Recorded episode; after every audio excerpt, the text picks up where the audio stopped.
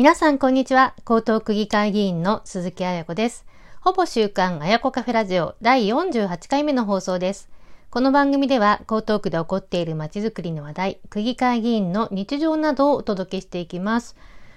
桜の花が咲きましたね。東京では23日に桜が満開になるという予想になってます。江東区では来週から区立の小中学校の卒業式があります。卒業式に桜が満開というのはちょっと早い気がしますけれども、門出を祝うという意味では桜もいいなと思います。皆様おめでとうございます。まあ、そして入学式までね、桜残っていればいいなと思います。私は区議会の任期最後の定例会が3月の15日に終わりまして、区議会議員選挙4月16日に告示になりますので、あと1ヶ月を切りました。ということで、今回のほぼ週刊あやこカフェラジオでは、任期最後の本会議のお話、区議会議員選挙に向けて準備している選挙広報やポスター、選挙ビラなどの3つのツールについて、選挙の候補者のセルフプロデュースについて、私、鈴木彩子のプロフィールや制作なども改めて紹介をしながら、当事者目線でお話をしていきたいと思います。よろしくお願いします。まずは、あの区議会の任期最後の定例会についてお話します。江東区議会では令和5年第1回定例会が3月15日に終了しました。2019年の5月からあの任期が始まりまして、あの4年間の中での最後の定例会だったわけですが、まあ、ここで7人の議員がご優待をされて、まあ、議会が終わってから花束が渡されて写真撮影をみんなでやりました。で残る、まあ、35人は次回の区議会議員選挙に臨むという形になるんですけれども、まあ、引退される議員の方々私の所属されるあの所属している民生クラブでは福間恵美子議員が8期32年間務められましてで白岩忠夫議員が無所属で10期40年間務めて優待となります。で、まあ、優待される議員というのは大体60代から80代ぐらいのそのほとんど経験が長い方が多いんですけれども40代の同期も1人優待をします。まあ、行政書士の資格を取って、まあ、ビジネスの世界に転身をされるということで、あの全国の私の議員仲間でも、まあ、今期であのビジネスの世界に身を移して、まあ、転身するよというふうな方がいるので、まあ、議員のセカンドキャリアということでいろんな道があるんだなというふうに思います。まあ、共にこれからも頑張っていきたいと思います。で3期12年間ということで私自身は議会活動を一日も休まず心身ともに健康に過ごせましたので本当に皆様に感謝をいたします。で続きまして、まあ、本日のメインテーマということで選挙準備のお話をします。まあ、選挙準備、まあ、これが結構いっぱいありまして、まあ、選挙の事務所立ち上げとか、まあ、ツールの準備、立候補届けてとか、まあ、公費請求、まあ、本番戦の計画や運営とか、いろいろあるんですけれども、まあ、これらはね、支援者の皆様のお力を得まして、あの、やっていく、今一生懸命準備をしているところです。で直近ではあの週明けの3月20日から立候補届出の事前審査というものがありましてここしばらくその準備をしておりました。で事前審査の中には、まあ、選挙広報と選挙ビラと選挙ポスターという超重要な3つのツールの作成がありますので今日はその話を中心にしたいと思います。とまずはですねあの前回の区議会議員選挙があった2019年の7月に行われた江東区政世論調査についてちょっとご紹介したいと思います。で江東区長選挙区議会議員選挙に投票したと答えた1130人の方に聞いた候補者を選ぶのに役に立ったものは何ですか？ということの質問の回答なんですが、ま、1位が選挙広報で約50%で2位がポスターで30%で3位が政党で、まあ、共に約30%ということでした。で選挙ビラについては2019年から配布ができるようになったんですけれども4.2%ということでした。まあ、ビラについてはね地方選挙でまだ新しいツールで、まあ、配布枚数が4000枚というふうに限定をされているので、まあ、当時はねあの認知度が薄かったようです。で早稲田大学のマニフェスト研究所があの3月に行った調査によりますと、まあ、選挙ビラに書かれた政策の良し悪しで当落が決まるのが望ましいという質問で、まあ、強くそう思うそう思うと答えた方の合計が55%ということで、まあ、選挙ビラもね候補候補者選びにとっては非常に重要なツールだというふうに思います。ということでそれぞれ3つの選挙広報と、まあ、選挙ポスターとビラについてお話をしていきたいと思います。とまずは選挙広報。まあ、選挙がありますと、まあ、候補者の名前とかプロフィール、政策、実績を凝縮するものになっていて、まあ、新聞形式のものになります。江東区内では全世帯にあのポスティングで配布をされまして、駅や公共機関などでもラックに入れて期間中配布をされます。これは新聞紙の一面の大きさのところに、まあ、12人の候補者の名前と政策などが掲載をされてるんですが、2011年、2015年のあの区議選では1面あたり15人の掲載でちょっとスペースが小さかったです。で、2019年からスペースが大きくなりました。であのこれの経緯としてはあの一面に15人掲載するのはあまりにも小さいんじゃないかということでもっと大きくしてほしいというふうに議会質問を私したことがありまして、まあ、その後、まあ、検討していただいて1人当たりのスペースが、まあ、少し大きくなったというものがあります。結構ねあのこれだけ増えるかだけでもすごくあの盛り込める情報は増えていきます。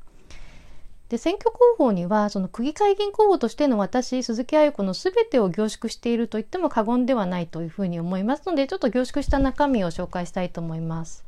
まずはね私の名前と政党名そしてプロフィールの写真でキャッチフレーズはあの私がいつも使っている、まあ、江東区政に働く女性の目線をというのと働く世代のワークライフバランスを応援するという2つを盛り込ませていただいております。で政策といたしましてはあの4つ政策がありまして、まあ、子どもたちの未来のためにということで、まあ、仕事と子育てが両立できる江東区そして、まあ、待機児童ゼロの継続。子育て支援の充実。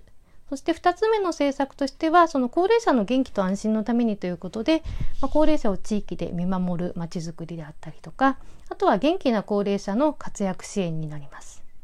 で3点目としてはあの私があの言っています行政のデジタル化で区民サービスを便利に快適に、まあ、今回はね今まで ICT 化って使ってたんですけれどもデジタル化という言葉の方があの今は認知が高いのでデジタル化にしました。で地下鉄8号線沿線まちづくり豊洲住吉間と臨海地下鉄を推進しますということで、まあ、これまではねオリンピックの推進オリンピックレガシーを入れてたんですけれども今回からは地下鉄8号線沿線まちづくりこれを入れさせていただくことにしました。で私のプロフィールといたしましてはこれもですねあの私が生まれた1975年生まれということですとかあの江東区で猿江と塩見に住んでいた経緯豊洲に住んでますよというお話そして大学はですね成城大学卒業早稲田大学大学院に修了 NTT ドコモを経て江東区議会議員3期12年間やっておりますでマニフェスト大賞の実行委員長を務めていますで趣味は料理登山水辺歩きということではい、紹介してます。で、区政報告座談会あやこカフェ毎月開催。で、今やっております耳で聞く区政情報、ほぼ週刊あやこカフェラジオの毎週配信についても紹介しています。選挙広報については本当にできるだけ簡単にまとめてアイキャッチになるようにレイアウトは工夫をさせていただきました。まあ、これはね本番になるまでのお楽しみになりますのでぜひあの皆さん見ていただければと思います。で次に選挙ポスターなんですがこれもですね60名以上の候補者が立候補しますので、まあ、目立つことと有権者に政策がアピールすることっていうのも作成のポイントだと思います。で写真はいつものプロフィール写真でイメージカラーは緑系で私の名前私の政党のロゴキャッチフレーズと入れましてで4つの政策の項目に QR コードを入れました。でポスターにも結構文字を書けばたくさん情報を盛り込めるんですけれども今はね詳しくは Web でっていうのが最近の主流になっているのかなと思います。で次に選挙ビラについては、まあ、江東区議会議員選挙では2019年から新たに配布できるようになりました。でこれは選挙のポスターと選挙広報の内容の充実したものを合わせ技にしたようなものになっております。A4 を2つ折りにして、まあ、表紙のポスターはポスターと似た感じにしてまして、まあ、見開きに、まあ、選挙広報と同じように政策を入れて、まあ、3期12年の実績ですとか、まあ、やこカフェあやこカフェラジオの紹介、まあ、そしてですねあのマニフェスト大賞の生みの親でもある元三重県知事の北川正義先生私がすごく尊敬しているあの大学時代の恩師でしてマニフェスト大賞の実行委員長としてもお世話になっております。この北川先生のメッセージを入れさせていただきました。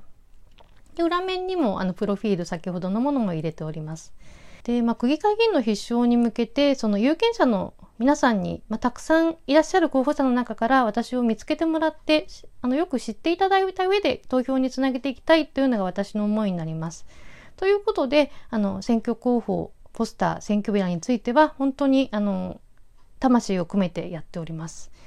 で政治家と候補者というのは本当にあのセルフプロデュース能力というのが大事な要素だと思います。まあ、そしてその言ってることが独りよがりにならないように、まあ、信頼できる仲間たちの存在も非常に大事です。というようなことをね、ぜひあの感じ取っていただければ嬉しいなと思います。そして最後にですね、あの本当に選挙のことで挑むにあたっての抱負になるんですけれども、あのまあ、選挙っていうのは本当にね、やはり戦いだと思います。まあ、受験戦争とか、まあ、収束戦争、今までの人生の中で毎回こう戦争と言われる競争環境に身を置いてきたんですけれども、まあ、江東区議会議員選挙まさに4年に一度の負けられない戦いになります。